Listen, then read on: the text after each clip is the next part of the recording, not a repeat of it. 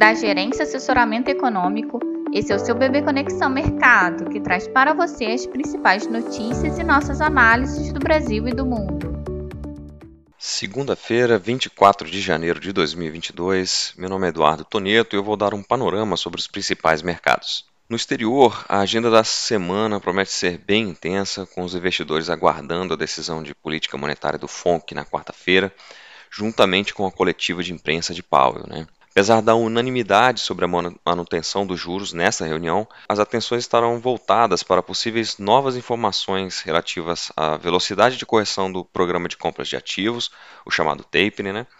A quantidade de altas de juros programada para 2022 e a possibilidade do Fed iniciar ou não a redução do seu balanço ainda este ano. No mais, ainda nos Estados Unidos, nessa semana, teremos o resultado do PIB do quarto trimestre de 2021 na quinta-feira e o índice de preços para gastos de consumo pessoal, o chamado PCE, na sexta-feira. A atenção deve ser redobrada para esses indicadores, visto que o PCE é o índice favorito do Fed para as tomadas de decisões de política monetária. Na agenda do dia, destaque para a divulgação da leitura preliminar de janeiro dos PMIs da indústria e de serviços dos Estados Unidos, além dos leilões de T-bills de 3 e 6 meses, e T-notes de 2 anos. No campo corporativo, a IBM solta o resultado do quarto trimestre de 2021 depois do fechamento dos mercados em Nova York, enquanto a expectativa para a agenda de balanços da semana se mantém elevada, né, com destaque para a Apple, Microsoft, a Tesla, a Intel né, e a Johnson Johnson, entre outras. Em meio aos temores de que a Rússia possa realizar uma incursão lá na, na, na Ucrânia, o presidente americano Joe Biden está considerando enviar soldados, navios e aeronaves para aliados da OTAN no Báltico e na Europa Oriental. Com exceção da Alemanha, a leitura preliminar dos PMIs da Europa mostrou um movimento de desaceleração generalizado, tanto do setor industrial quanto dos serviços na maioria das regiões analisadas. O resultado preliminar de janeiro pode ter sido influenciado pelos impactos né, da disseminação acelerada da variante Omicron pela Europa, que prejudicou especialmente o setor de serviços. Agora pela manhã, os ativos internacionais entraram em modo de proteção antes da reunião de política monetária do Fed, né, no dia 26, que deve confirmar ou, a trajetória de correção da política monetária, iniciando com uma elevação de juros lá em março. Tá? A perspectiva de um FONC mais agressivo na retórica contra a inflação agora no curto prazo, somada à busca por defesa diante das tensões geopolíticas né, em relação à questão da Rússia e Ucrânia, eles devem continuar pressionando as bolsas e as yields dos treasuries para o campo negativo, especialmente para as yields de longo prazo. Concomitantemente, o dólar deve permanecer fortalecido ao longo do dia todo, contra praticamente todas as divisas. No Brasil, o orçamento de 2022, sancionado na sexta-feira, só será publicado hoje no Diário Oficial da União. Ainda não foram detalhados detalhadas as despesas que foram vetadas.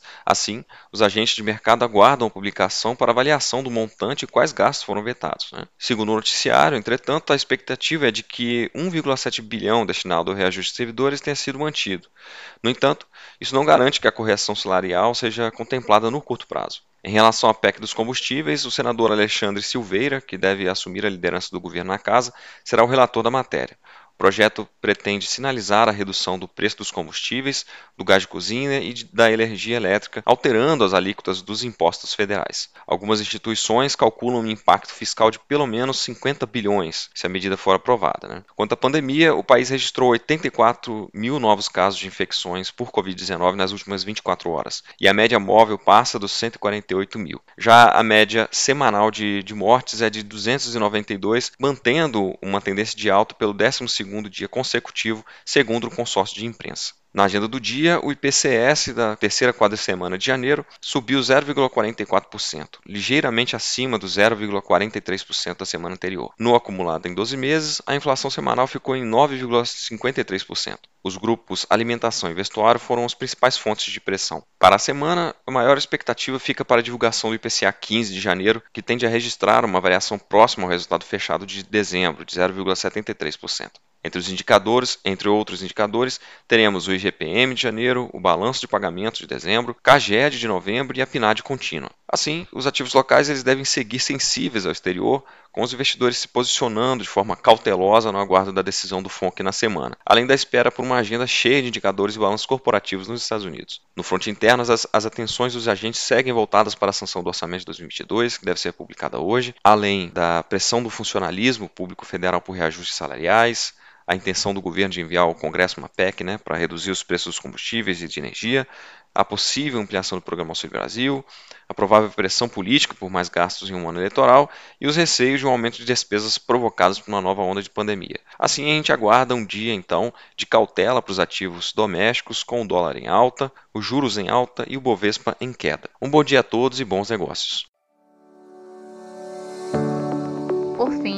Lembramos que essas informações refletem somente expectativas e por isso a instituição não se responsabiliza por eventuais perdas financeiras.